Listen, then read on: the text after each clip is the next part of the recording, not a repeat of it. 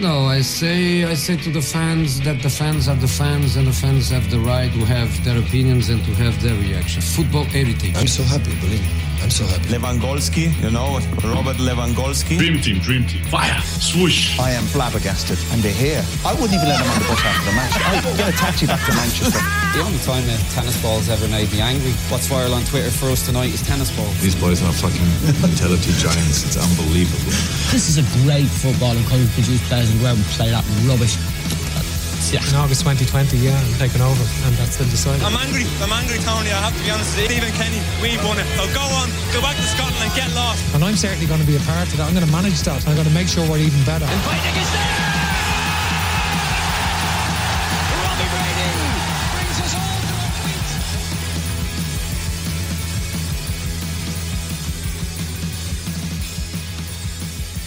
Hello and welcome to this week's Three the Back podcast brought to you by BackpageFootball.com. I'm joined this week by Simon Kelly and making his uh, podcast, Three the Back podcast debut here tonight, Declan Harte. How are you, lads? Hello. How's it going?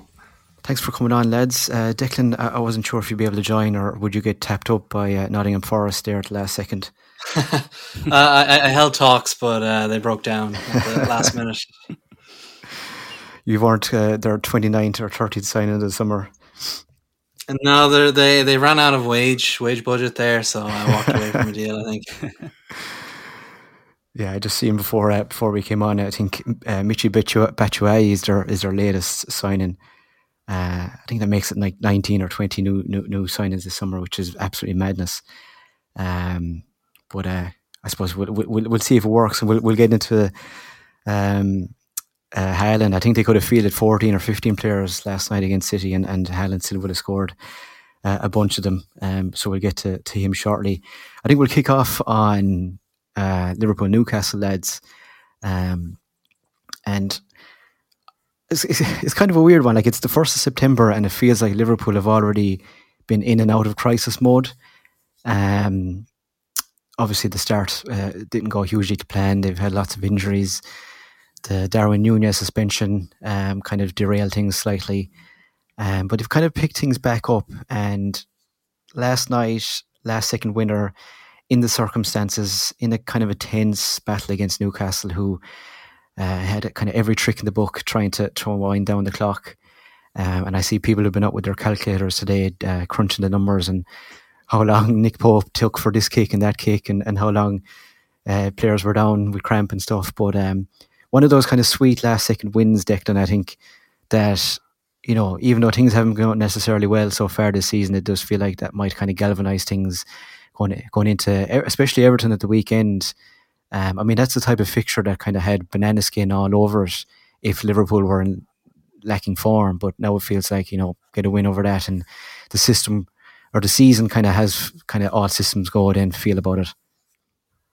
Yeah, that feels like a real mood changer because if they go into that Everton game having lost or even drawn, you could have easily seen kind of the narrative switch to, oh, maybe Everton can get something out of this and, you know, uh, strike while the iron is hot and, and pour, uh, you know, even more misery on Liverpool. But now, you know, that's such a, a huge moment.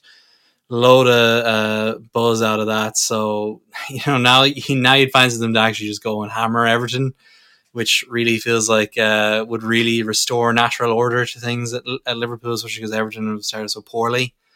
Um, I don't quite think we'll look back on, on this as a sliding doors moment for their season, but certainly feels like a, a big moment for you know going into September now and the Champions League starting up the next couple of weeks. It could be significant uh, in the short term, certainly. Yeah, and just to, to add on to that, um, basically, I think I think for Liverpool the the result, if it was switched around with last weekend's uh, result, it would have been a different narrative as well. Because I think if they won quite handsomely with the nine 0 then there'd be a lot of pressure on Liverpool going into the into the derby on the weekend. But the fact that they kind of scrambled for that result and they they really fought hard against the odds as well, really, with, with Newcastle just sitting back and, and time wasting and, and the kind of narrative driven behind that. I think it really does put them in good stead for this upcoming derby because they'll really have kind of a fire in their belly going into it.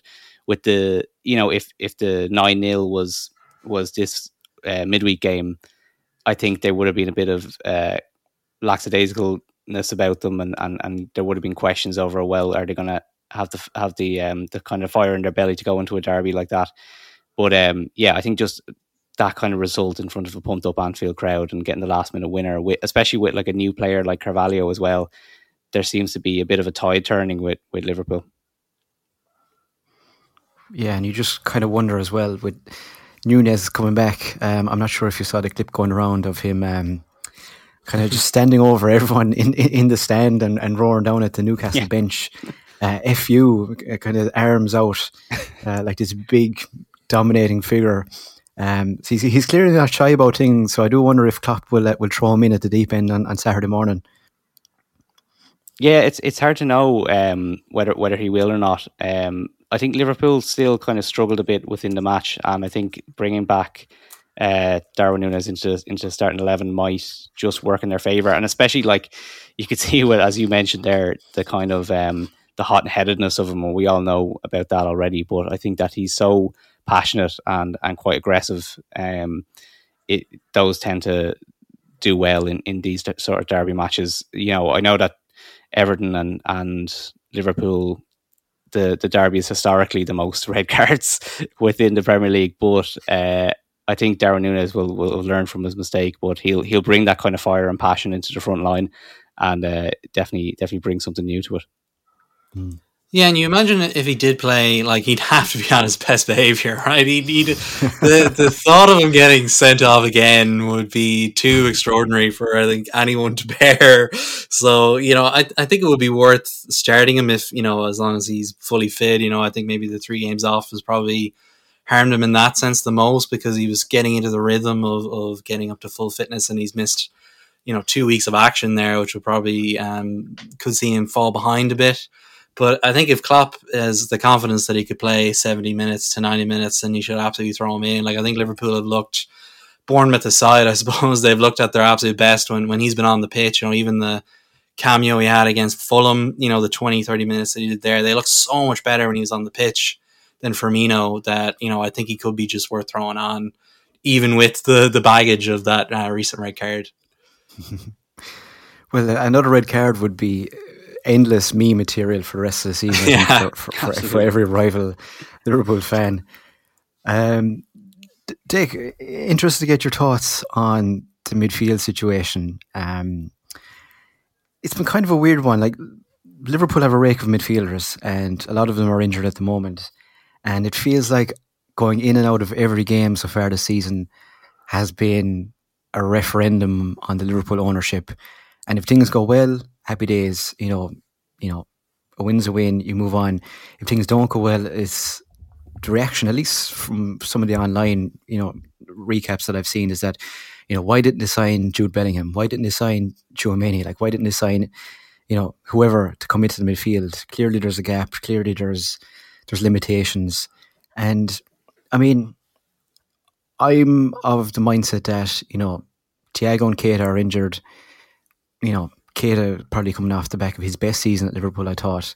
Um, Thiago is obviously, you know, on his day, absolutely fantastic and, and, and a certain starter in that team, I think. So, you know, just waiting for those guys to come back will make things better. And, you know, when you look at the form of Fabinho, hasn't necessarily been, been, been fantastic, but I mean, it has been kind of a weird one, and, and it's hard to kind of, for me, I've, I found it difficult to kind of um, to kind of you know convey you know it's grand that we need a midfielder and we probably do but at the same time you know it's not the owner's fault that you know it probably would have taken an absolute fortune and Dortmund would have probably rejected Bellingham uh, considering they already lost Haaland and you know it's not Liverpool owner's fault that Tchouameni uh, picked Real Madrid over them. Um, no matter how much you know you offer at the end of the day the player uh, clearly fancied Madrid, and I think that's what he said at the time. So um, I'm interested in getting your thoughts on this whole kind of midfield Liverpool ownership dynamic that kind of sends Liverpool Twitter into into heat wave every game. yeah, like I, I agree that it is a, quite, a kind of strange predicament that they're in because the plan does seem very clear that they want Bellingham next year, but that has left them a little short. Like Henderson's 32 now, Thiago's in his 30s, and always injured as well. Keita, you know, played well last season, but is a, a liability in terms of his fitness too. So they're they're probably asking a bit too much of these players. Milner, of course, as well, who probably proved last year that he's a bit over the hill at this stage. So they left themselves a little short by not bringing anyone up to now, and now they've brought in Arthur Melo. It, it looks like, and that that seemed like it, for such a, a well organized uh, recruitment team. There, it feels so weird that they've signed a guy who hasn't played. He hasn't made more than twenty league starts since he moved to Europe, which is you know another bad sign that he's not one for uh, staying fit all the time. It, it's just so, in a way, it, it almost feels great that okay, even the best uh, recruitment strategy in the world is fallible to a, a panic buy on deadline day. Um, but at the same time, it feels very off kilter for Liverpool to have uh, succumbed to this kind of panic buying. And, and I, am not convinced that Arthur is the is the right player to bring in. He does strike me as just they want to bring a body in. He'll just be someone yeah. hang around. Um, so you know, I am a bit concerned there, but you know, at this point, it's very hard to doubt Liverpool as well when they bring someone in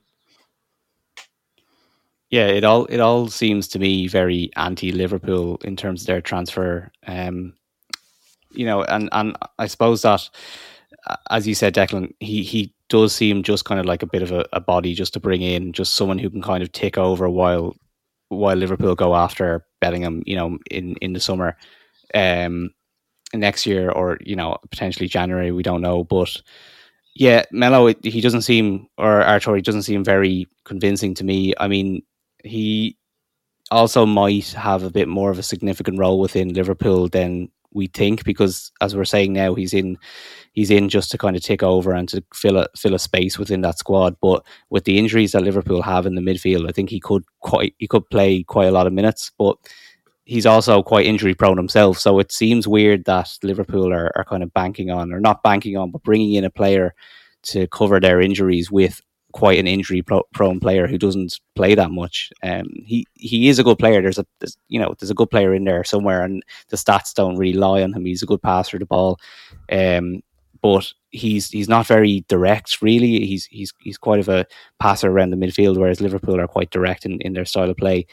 Um, so it doesn't really add up. But again, I mean, what's the harm in getting another putty in? I suppose if there's not much pressure on him to perform, people are quite down on the transfer itself, but he he might just play a, a couple more minutes than, than people might think. Mm. Well, looking at the type of player he is, and and, and, and reading some of the um, the reaction to his signing, uh, I've seen people c- compare him to Thiago and say he's a bit of a, a Thiago light, in that you know he's he's he's a nice crispy player on the ball. Um, so I, it does seem like they're going down the route of, of having a guy who's going to be able to come in for Thiago if and when he's unavailable, and, and even Keita. Whereas I would have thought, you know, the the type of player Liverpool would be going after is a kind of an engine, a, a, a, a body who could come in for, say, a Henderson mm-hmm.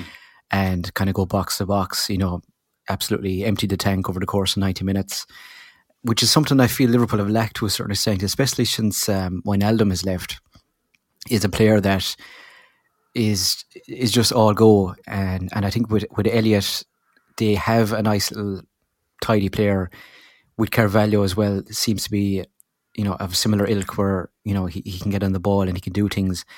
And obviously Thiago, Keita are similar as well. Whereas I don't think there's a replacement for Henderson. And like Dec, you mentioned he's he's coming up in age now, and I think he's coming off a season where he played more games than than anyone else at the club. And you know, considering his form so far this season, it is a bit of a concern that you know if he does go down, is there a player that can come in and go box to box and make all these runs and be a kind of a, a kind of a Duracell bunny in the middle of the park, uh, and not necessarily have to worry about getting on the ball and, and doing you know tidy stuff and, and and you know creating things when you have other players who are very well capable of that. Yeah, like the the role that Henderson plays that is so key as well is that he covers a lot of space that Trent kind of leaves open in, in the back, which you know we're seeing Trent get exposed more and more now uh, in him having to cover back because Henderson isn't able to do that as as well as he was, and that is. I think you've hit the nail on the head there that the toll that last season in particular is taken on his body is probably not being factored in enough at Liverpool. So, you know, I, I agree that a, a, Henderson replacement or someone who could step in in place of Henderson is someone that they should have been focusing more on. Um, but again, you know, maybe that's just uh, that that proved too difficult at too late a stage in the transfer window for them to realize this. So, um, you know, they've been left between a rock and a hard place there, and I think that their planning for for Bellingham has left them kind of a bit too static in the market. That they they just so clearly have this plan that this player specifically is going to come in that they haven't really adapted to you know the way the the current squad is and, and what their what their needs actually are. Um, so bit of bit of lessons learned there for the for the new structure that's in there since Michael Edwards left, perhaps. Yeah, indeed. Obviously, uh, big shoes to fill there, and um, uh, I suppose uh, you know, give them time, I suppose, and you know they've obviously put all their eggs in in a, in a Jude Bellingham shaped basket, which may or may not come to fruition in a, in a, in the summer's time. Um, and if it doesn't, I imagine uh, Liverpool Twitter will uh, we'll uh, we'll let them hear all about it. Um, speaking of ex Dortmund players, um, I mean Erling Haaland coming to City. I think everybody knew what he was capable of. You know the stats don't lie. He absolutely shredded the Bundesliga. Uh, he's been shredding the Champions League as well. Um, his international record is uh, is pretty incredible. I think he nearly has a, a goal a game for for Norway. Um, but his start to City, I think, has just it's it's completely and utterly abolished any sense of, of what I thought a goal scorer was capable of. Uh, nine goals in five games, two hat tricks in a row, including the perfect hat trick last night against Nottingham Forest. Um, I mean, people are throwing around, you know, things like cheat code and, and you know, he's a robot and all this kind of stuff, but he actually is. I mean, it, it, it's just absolutely crazy how good he is. Uh, like, he's obviously been built in some lab simply to score goals. And, you know, Pep Guardiola has brought him in, a guy who's kind of been completely um, against a, a, striker's role. I mean, he, he's done everything he can not to play a striker at times, to having the perfect striker. And it's just, it's just scary, really, isn't it? Yeah, it's it's it's insane. I mean, it's almost like he's kind of like an AI system where like he got a hat trick last you know last week and then this week he gets the perfect hat trick because he's just learned from that and he's just he just keeps on going. But yeah, he's he's an incredible player and I think something that uh, I've appreciated about him since he joined City is that um, he's such an intelligent player, and it's it's hard to kind of pinpoint what it is that he does well because from from the naked eye, it just looks like he stands in front of the box and score and taps goals in. But that takes so much intelligence to know where the, the ball is going to be placed. And when you when you look at his um, when you look at his kind of his play and, and how he plays, he's always within the middle frame of the goal.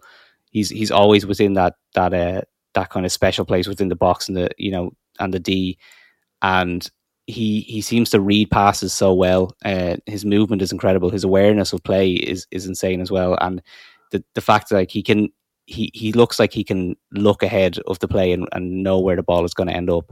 And um, it's just uh, yeah, it's it's it's incredible what he can do. He's just such a a monster of a person as well. Like the physique obviously adds to it all, but he he is an actual really intelligent player. Um, and one thing that's, that struck me in the, in the game uh, during the week is that he came off and Kevin De Bruyne came on, and I just I couldn't stop laughing at that. It's just how how stacked that, that City team is that you take Erling Haaland off and, and, and, bring on Kevin Kevin De Bruyne. So yeah, it's it's uh, he's going to be a phenomenon, and he's he's going to break some records. All right, um, we'll just we'll see how see if he can last the last the season. But he he's he's definitely made a, a good start. So I think it's a, uh, it's going to be a good one for him. Yeah, like uh, uh, to a certain extent, he's just frightening to watch. Like you almost feel bad for the defenders that he's going up against. Like yeah, someone uh, who's good at video editing should probably do like a compilation of him running and put like the Jaws theme music behind it or something. just like I, I couldn't imagine going against someone who is just a complete freak of nature because he's so tall and so fast, and it just looks unnatural for a football player to to be like that. And then on top of that, he's an amazing finisher, which just feels unfair. like, you know, he just hit the, the jackpot in the jeans take. Um, and like the, the, the way you're talking about him built out a lab, like uh, Nor is this how Norway do their sports washing? Is they build they build their uh, players in a lab with uh, with the money they've got. So yeah, that uh, a fun one perhaps. Maybe Qatar should look into something like that as well. Yeah, I think Norway have some cracker and athletes in, in athletics as well. There could be mm. some, onto something there. something in the water, yeah.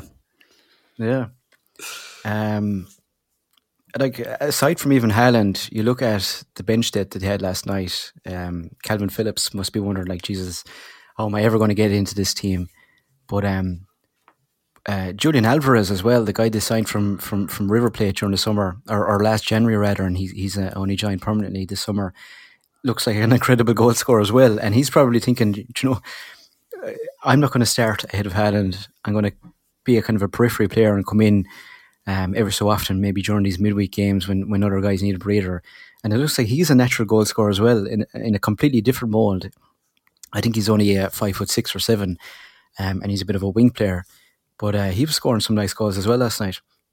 Yeah, it, it just it just shows the, the depth they have in that squad, and I think um, his his goals actually kind of got overshadowed by by Haaland. The, the whole media sphere seems to just be looking at uh, Erling Haaland, but but Alvarez seems to be impressing in his own right as well, and I think Pep will be delighted with that because he's he seems like more of a Pep kind of uh, kind of player than Haaland is, and I think uh, however however well Haaland does, and however many goals Haaland scores, he, he doesn't seem like a Pep player. So I think he, Pep will be more happy when when other players score. Um, but yeah, he, he he seems like a real talent, and I think even like you know, João Cancelo scored an absolute cracker uh, of a goal as well. I think it was their fourth one. And I was also laughing yeah. at the, the, celebrations afterwards. It was literally just guys just standing up and, and, and, giving them a nice round of applause. But there was didn't seem to be much of a cheer after he just scored the fourth goal, an absolute cracker as well. So yeah, I mean, City are an absolute scary prospect this this um this season. There might be a couple of dips in form here and there, but I think that they they they look very strong for the league, especially with with everyone else kind of um dipping in quality a bit uh, at the start of the season. Yeah, they're they're on a form contrasting with you know the discussion we just had with Liverpool. Really uh, makes you wonder how they were so close in the title race last year. Almost like you, you almost have to go back and and reappreciate the form that Liverpool have had in the last couple of years because they just don't look capable of hitting hundred points this year, and that's maybe what they need to do. Uh, you know, they've already dropped what four or five points. You know, that leaves them wiggle room for nine more uh, in the next 34 games. So, yeah, City themselves look frightening as well in terms of the title race. And I suppose City, like, their aim is the Champions League. I think that's that's fair to say, and I think everyone at the club would probably admit it. And yeah. I've listened to um, to, to second captains, I think we're, we're discussing it. Like, how would Pep Guardiola feel about Haaland coming in and City instantly winning the Champions League purely off his back, and kind of like not taking what Pep has done uh, into account in, in that you know Haaland is just so good. He's going to come in, he's going to score 15 Champions League goals, and are going to win it at a canter. And all of Pep's tactics and, and all his kind of work over the years is completely diluted because they just happen to sign this unbelievable goal scorer. Um, so like it, it, will be an interesting one to keep a, keep an eye out because, like you said, uh, Simon, like Cancelo scored that absolute screamer, and everyone was like, "Yeah, that, you know that was a good goal." But you know, Haaland's after scoring a hat trick here. That's uh, you know that's a nice goal, but ha- you haven't scored nine and five, have you? So like, will it will it suck a little bit of the enjoyment out of it that that Haaland is pretty much, you know, doing this ro- robotic work really to to win all these games? Yeah, I can see. I, I have an image of, of Pep in my head of, of him lifting the Champions League trophy this, this season with just tears in his eyes and just a blank look on his face. Like he'll get he'll get what he wants, but at what cost? Really, it's just like, yeah, I don't know. I mean, I think they they they looking at the prospect, and I think I he, he seems to be the player that that they need to just. Um, I wouldn't. I don't want to say get them over the line. I mean, they're they're incredible as they are, and they already were. But he just seems like a kind of missing piece, and and Pep always seems to be trying to you know, as we say, he he's the overthinker. He tries to kind of walk the ball into the net and and and create this perfect team. But sometimes you just need a big lad up front. And I think that you know the number nine is becoming like more popular within teams around Europe as well. You, you get that kind of that big lad up front is, is is definitely making a comeback. And sometimes you just have to give in to that and say, okay, maybe that's the way to play. Um, I think we can you can do as much uh, around the box as possible. But you, at the end of the day, you need someone to just to pop it in the back in the back of the net. And um, yeah, he just looks like a, a, kind of missing or the last piece of a of a jigsaw puzzle, really. And, and the more that I see him as well, the more I just think, what were Dortmund doing this whole time?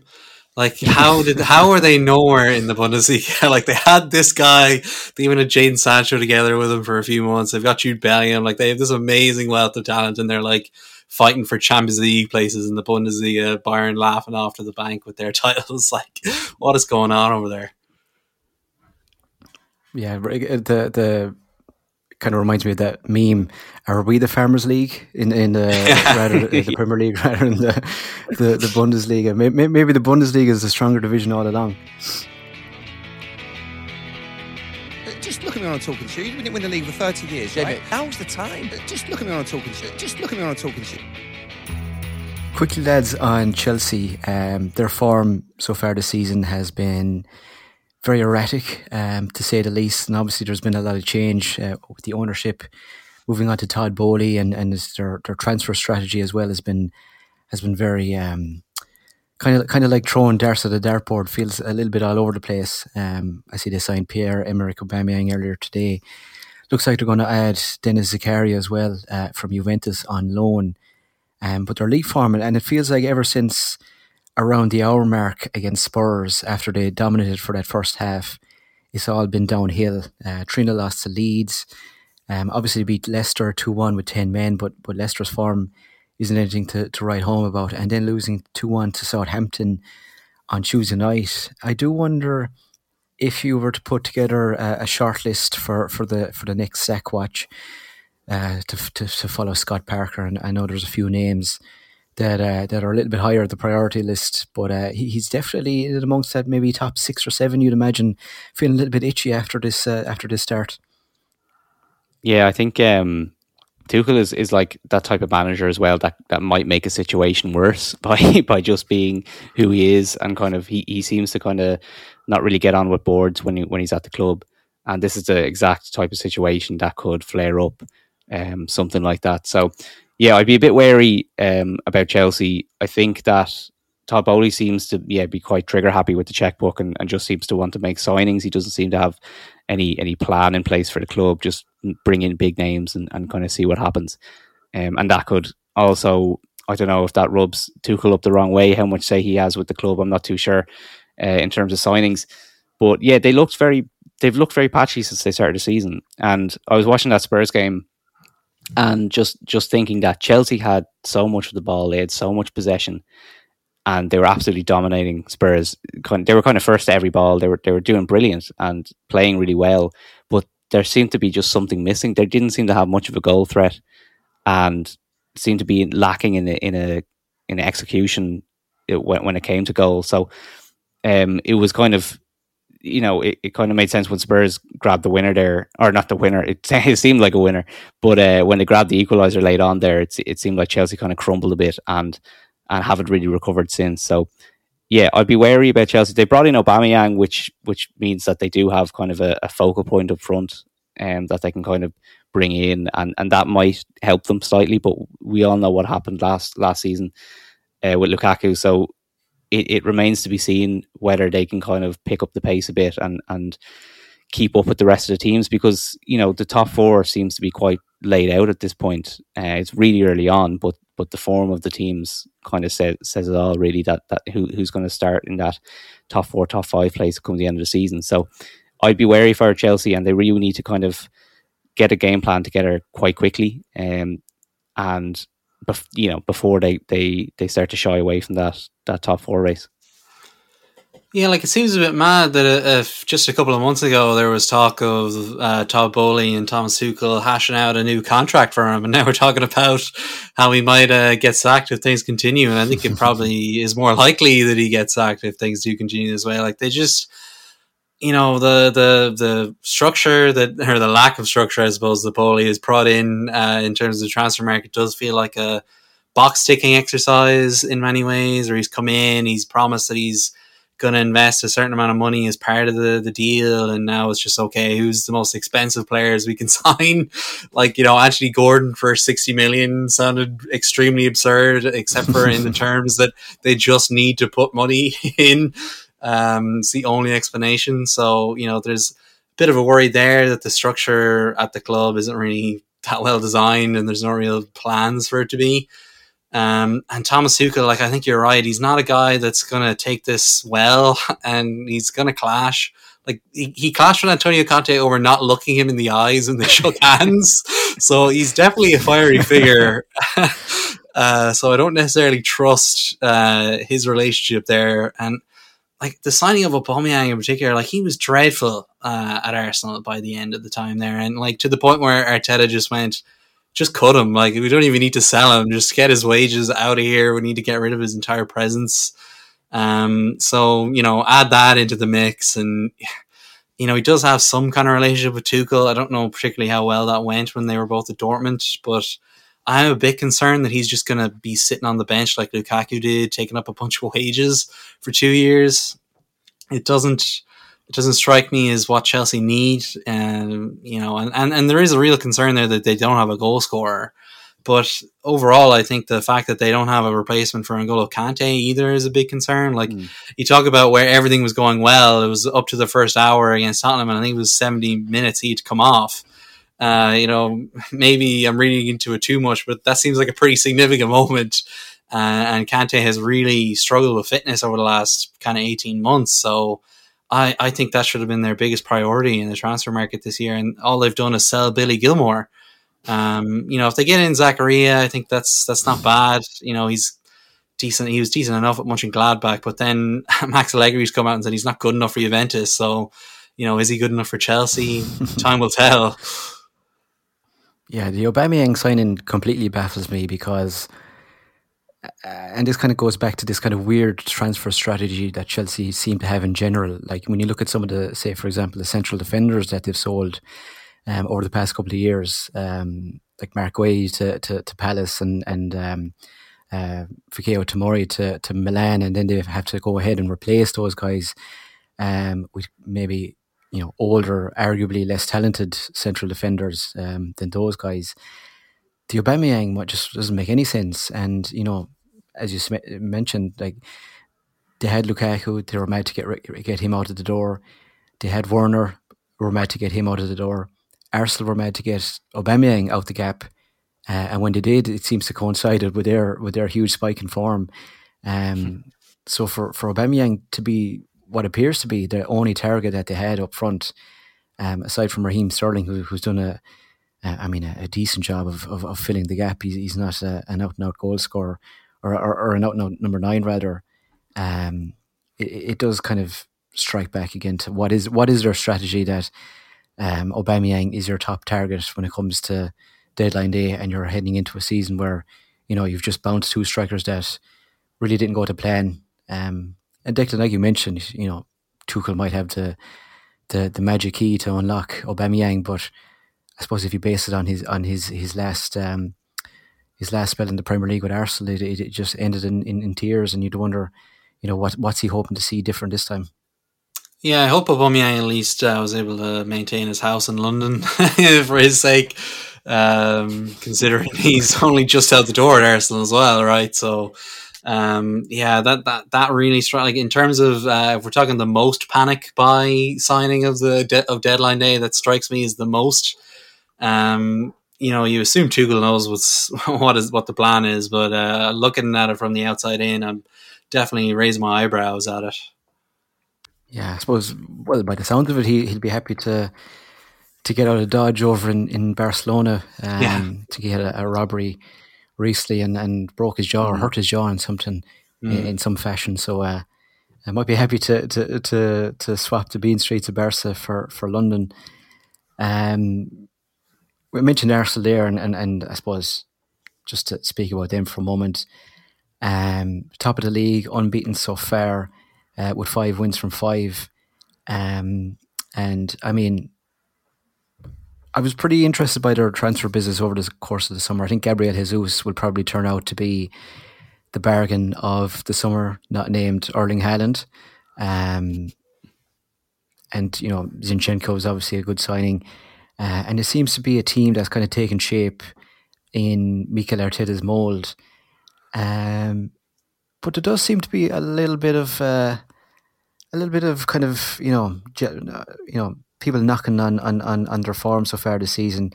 I mean, they, they haven't been uh, playing, you know, they fantastic teams. They, they beat Villa um, on Wednesday night, which which is nothing to write home about. Fulham, Bournemouth, um, I think Leicester and then Palace on the opening day. So they've, they've avoided all the big teams.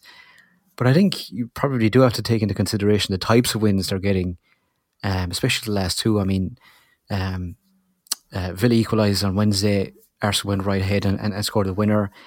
Um, they went behind against Fulham um, and, and, and came back and, and won it as well. So it it seems a kind of like a different mentality at Arsenal that you know they're, they're they're beating the teams they should have or they should be, which is fair enough. But they are beating them in a kind of a manner that would suggest that they are a little bit more steely in their resolve and they're not kind of uh, wincing at, at, at, the first sight of uh, of uh, of confrontation. That they are, you know, they're going behind. They are facing setbacks, but uh, it's not uh, it's not getting in their way, and they're and they're getting those kind of the I suppose you want to call them you know league winning types of wins, but maybe in this case it could be kind of title challenging types of wins at this stage of the season.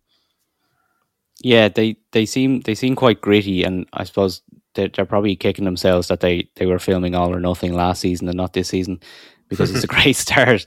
But um, yeah, like Arsenal seem to have a bit of a backbone about them um, this season, and they, you know, obviously there was a massive disappointment for them for them last season, and I think the the group seems quite close. They're they're they're quite young as well, and, and they seem to have each other's back, and um, they've got some they've got some good wins, albeit as you said, Kevin, about you know against not not so great opposition, and it's probably a great time to play all of those teams. But even if you're even if you're against those kind of lesser opponents, the wins will do you do your confidence a world of good, and I think it's a perfect start for that for that team. Um, I would have some questions over the the kind of the experience of the team. Um, I think they they they have some good leaders within that squad, but I think that they it's it's mostly the same team as it was last season, and, and that proved to be quite disastrous in terms of them kind of failing at the last barrier. So I would uh, I would still have some questions over whether they can keep up this form, and I'd also have questions over whether what happens when they get their first loss of the of the season, or or if they slip up in terms of uh, points against opposition and how they bounce back from that. So really, that it seems quite harsh because they have such they've had such a good start to the season. You know, obviously better than anyone in the league, but there there seems to be quite a lot of skept- skepticism around the team. But I do see why there is that skepticism. It's, they still seem an unknown quantity in terms of how they bounce back, and that's that really is what is the making of a team for when you're trying to push for top four or even push for the league. I don't think they're going to push for the league to be honest, but I do think that they're right up in the mix for the top four. Um, so yeah, it, just really depends, I think, on on on how they bounce back bounce back from a loss or, or from a kind of a draw that they might have deserved to win, um, or if, if something doesn't go their way. Um, but I suppose we'll we'll see in that regard. Yeah, the thing I'm I'm really interested in with this Arsenal team is how they cope with the extra fixture lists that they now have to contend with. Because last year I felt like they really benefited from not playing in Europe, and then everything seemed to go wrong right at the end last year when they picked up. Uh, it was only one or two injuries. They started playing uh, the odd midweek game as the fixtures all piled up in the league and it felt like that's where everything kind of crumbled. And they've added really well. I think they've added in some pretty smart areas as well. Like Zinchenko can play in midfield or out on the left. Like that's good. That's good versatility that a squad like that really needed. But once they start having to go to, you know, I can't remember they have to go in the Europa League, but you know, those kind of midweek games coming in, playing against fresher sides like uh, Leicester or uh, or an Aston Villa at the weekend, just becomes that bit tougher. Uh, and I think that's really when we'll start to know a lot more about this, about this Arsenal side. But you know they've been really impressive. You know John Giles used to always say you can only beat what's put in front of you. So so far they've done that. Uh, they've done it quite well. Like you're right that they they passed a lot of tests, like that Aston Villa game, like that um, win last week against Fulham. And I think the Crystal Palace game was a real test as well because they went one one nil up and that played really well for yeah. an hour, but then that last half hour they were under a lot of pressure that I think an Arsenal team of the last couple of years or even last 10 years maybe probably would have conceded an equaliser there and maybe even gone on to lose it. But they held their nerve and, and found a way to get a second goal, which killed off the game. And, and being able to do that, like that is a sign that they are improving and, and we're starting to really see what Arteta can get out of the squad, which is exciting. You know, it's probably the most exciting uh, time for Arsenal in, in 10 to 15 years now. Yeah, and our first John Gilesism of the season there, I think, Declan, uh, goes to you. Um, on the Europa League front, FC Zurich, PSV, um, and good old Bodo Glimt in their group. We uh, we know the Bodo Glimt, the, the Norwegian side, no pushovers uh, by any means. So, um, not the worst group, but a, but a, a tough one indeed, and, and just just the intensity of the fixture list uh, over the next couple of months, like you said, will be a, one to contend with, and and I think we've already seen signs of it to a certain extent. Um, Zinchenko was missing during the week. I think Partey uh, has missed a couple of games now as well, and, and they are a little bit thin, particularly uh, in that midfield area. Um, I think they were attempting to sign Douglas Luiz from Villa today. Um, and from what I've seen so far, it doesn't seem to be going through. It looks like, um, according to reports, um, the, they're, they're, they're a bit away off in, in their valuations of the player there, but um, squad depth, a little bit of an issue. Um, I think uh, definitely one uh, that could come back to bite them um, over the course of the season. Simon Spurs there, um, I suppose on the face of it, squad depth doesn't seem to be an issue there. Um, recruited really well again during the summer um, with the likes of Richarlison, um, uh, Bissouma from from Brighton, uh, and these guys weren't even weren't even getting a game over the first couple of games of the season. Um, Conte was very much keeping them in his back pocket and, and, and kind of giving them a chance to bid in. But um, when you look at the squad that Spurs have built, um, and I suppose again form so far this season, um, a little bit mixed, but uh, but uh, you know, again you can only beat who's in front of you, and I suppose the draw against West Ham uh, on Wednesday night a little bit of a setback, but uh, considering it was a London derby, you'd probably uh, take that uh, at this stage of the season. Um, um, with the wins that they've had, but are you happy with with Spurs so far? Um, I suppose you know, between Richarlison uh, drawing the ire of, of every English media pundit in, in, in, in, in over in Britain. Um, it seems to be going well over there. Yeah, yeah. Hopefully, like Richarlison doesn't have to go on, on trial in the Hague for that one because it's, considering the media backlash, it seems to be that way.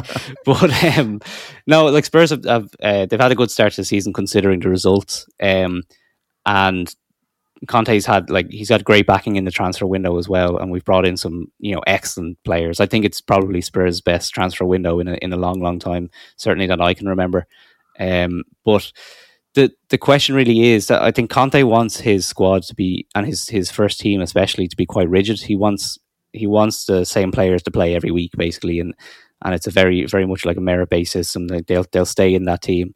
Uh, for as long as they're playing well, he doesn't like to really rotate that much but obviously we're going to see that down the line with the with the fixture list piling up. Um, and it's it's been great to have players like Richarlison come off the bench, you know, Bissouma as well to shore up that midfield, and to kind of intertwine between uh, even Perisic on the as a wing back with with, with Ryan Sessegnon as well, who who have both been playing quite well. The the only issue for me is that Spurs seem to they've got the results, but it it doesn't seem to have clicked really on the pitch. There seems to be a lack of, of something. They look a bit turgid, especially uh, yesterday against West Ham. They just looked off it completely. Um, they managed to get a result there, and it's always hard against West Ham. They do tend to turn up against Spurs, especially at home. So, despite it being a, a, quite a positive start to the season for, for them, there are definitely some areas that you you would question, and Conte's need to kind of keep that that team in place is one of them. He didn't. I think he made one or maybe two substitutions quite late on last night. Um, especially with the rotation options that we have, it, it seems a bit odd that he would stick to the team that was on the pitch and, and not rotate in someone like Richarlison a bit earlier on, or even start him in the game because a player like Son, who just hasn't kicked off at all this season, ha, has he's really been struggling and, and just doesn't look confident in front of goal. And Son is quite a streaky player. He goes through these patches where he doesn't score. He gets frustrated with himself and he just kind of needs a break. And I think that, like, you know, Conte could have brought in Richarlison after his kind of heroics against uh, Nottingham Forest last week.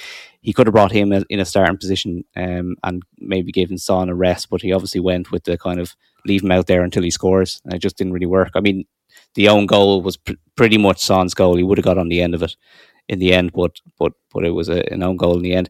But yeah, there's definitely questions there about Spurs. Um, I do think that they will click into place, and I, I think that they'll be a really really good team and very very they're very very hard to break down, which is good. Uh, defensively, they've done really well. Uh, but once they get someone like Romero back into the team, who's been injured for a couple uh, games, he's a big miss, and he, he tends to he plays the ball out so well, and he's been replaced by Davinson Sanchez, who it does quite a quite a good job defensively, but he he can't play the ball like like Romero does. He's like an extra midfielder, really. Um, he's just so good when he just roams into the into the midfield area and spreads the ball wide. So um, I think it will click together for Spurs, but it just doesn't seem to be working right now. And they're going into you know a tough run of fixtures, especially with the Champions League coming up. They're playing Fulham on the weekend, and um, it's it's hard to, to see what Fulham are going to bring to, to to White Hart Lane. But yeah, we'll, we'll, we'll see where it goes. But it's a good enough start for them, and, and I'm happy enough. Yeah, like I, am I'm really big on Conte. I think that was, um, you know, pretty much as good of an appointment that, that Tottenham could have made. But their start to the season has been quite strange. Like they haven't played, like even some of the best football that they played last season, they haven't really been able to replicate. But they are grinding out results in a, in a very Antonio Conte way, in a way that his Chelsea side did very well that season. Uh, the Chelsea won the league, so like that's really encouraging. And you're right, like even with Son not playing at his best, they're still getting results, which is again encouraging. So, you know, there's a lot of positive signs there, and, and it's quite strange to think that both North London sides, like, there's a lot of positivity around them. Feels like one of them is, uh, you know, it's just the natural state of the universe is one of them has to be miserable for the other to be really at their best. Um, so you know, North London derbies this year should be extra spicy.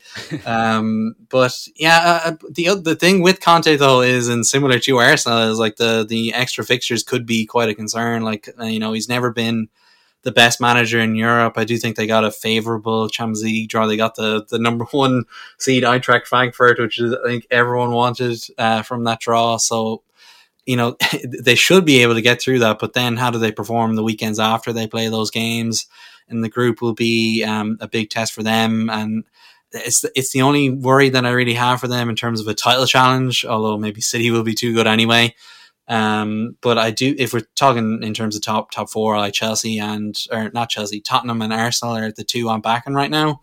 And and it's the fact that Tottenham are just getting through games like that Wolves game in particular. Like they didn't play particularly well that first yeah. half, but then in the second half they just they found that extra level and they got the goal and then they saw it out, which was just such a professional Antonio Conte type win, which is the kind of result that you need in, in this kind of top four race, especially when you compare it to Chelsea, who never looked like scoring uh, a second goal against Southampton on Tuesday. Yeah, there's definitely like a, a confidence there that wasn't there before with Spurs. I mean, when I'm watching a game, and there seems to be a common thread as well where Spurs will kind of start a bit slow. They might go a goal behind.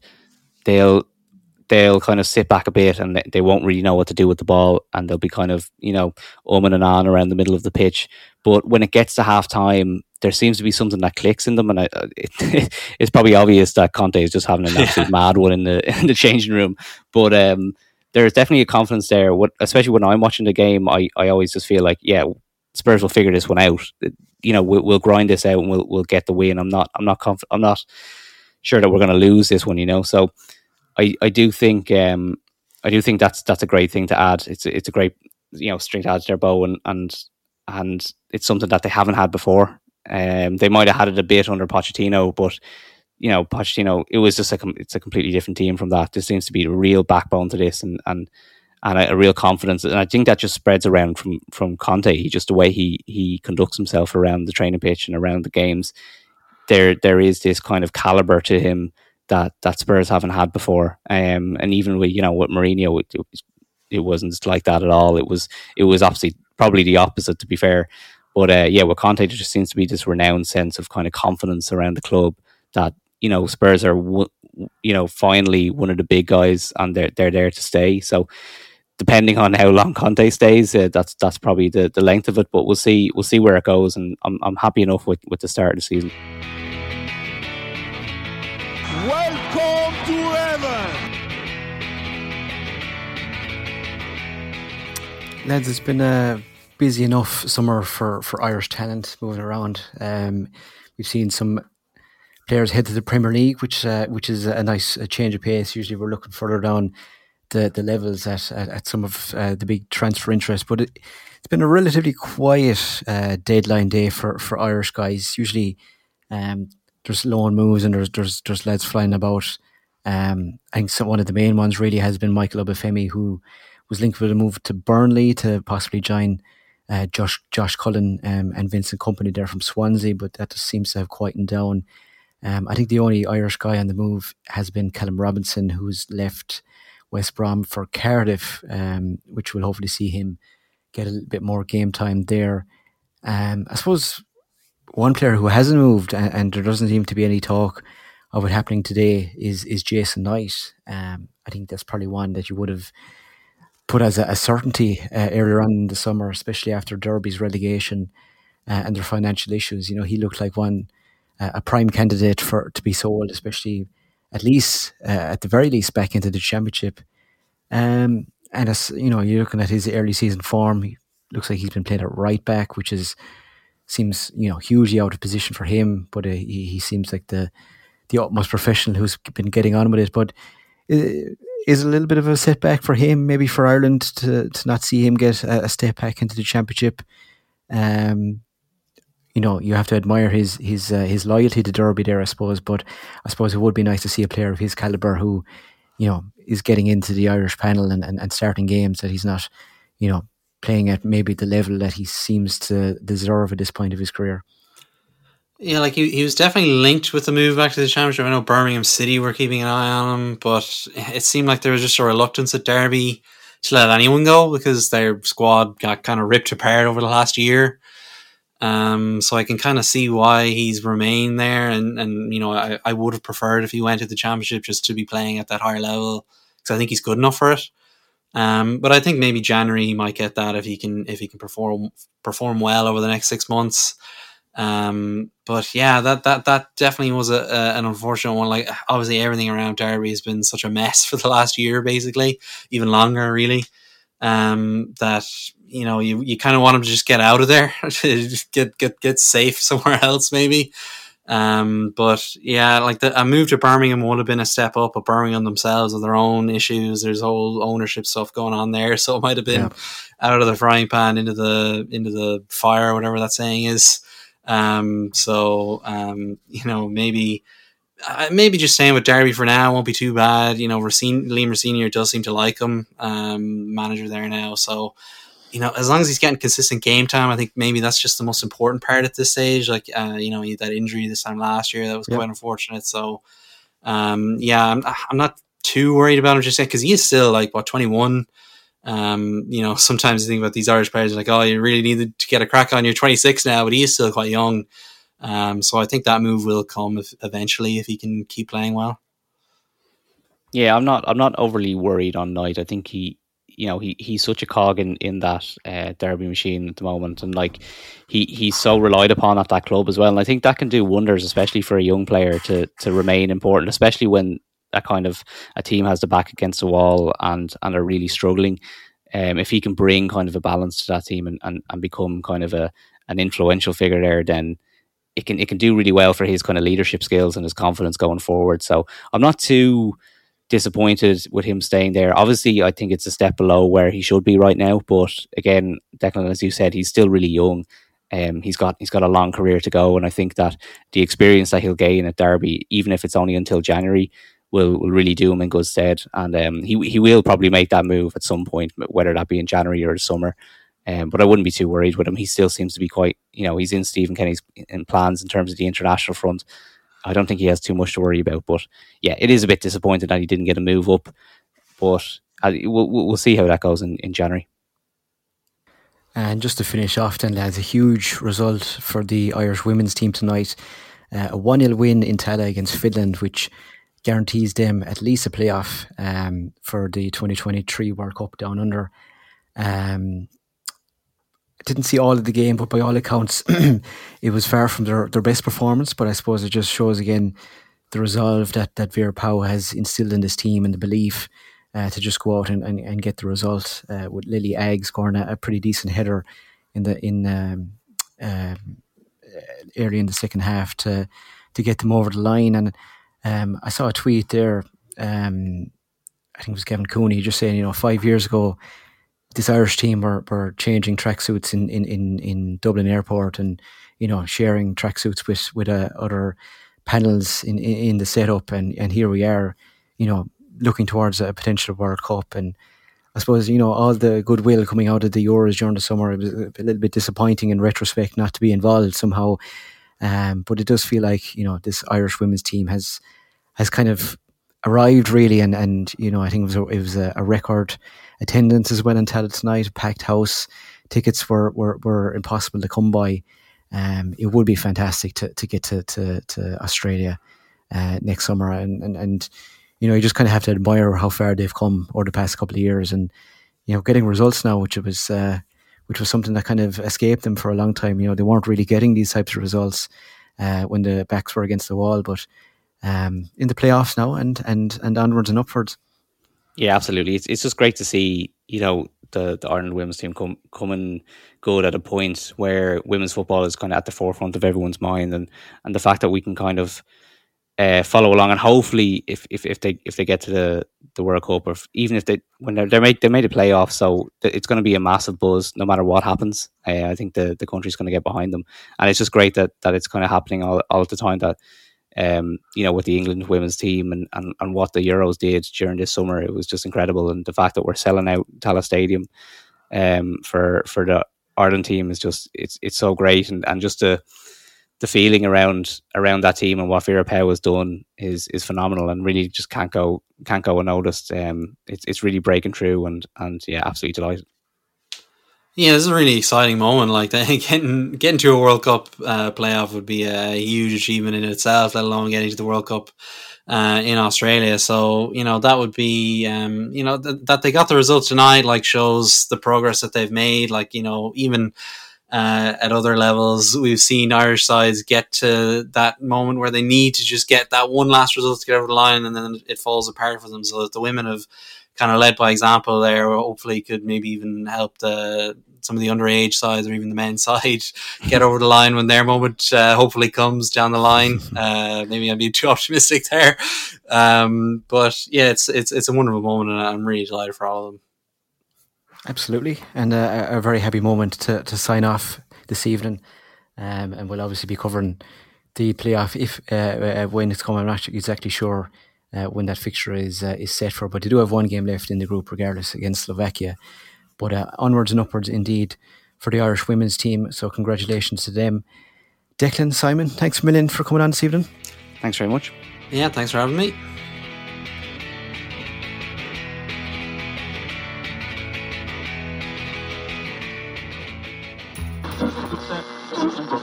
Respect, respect, respect, man, respect, respect, respect. So we leave it there, so?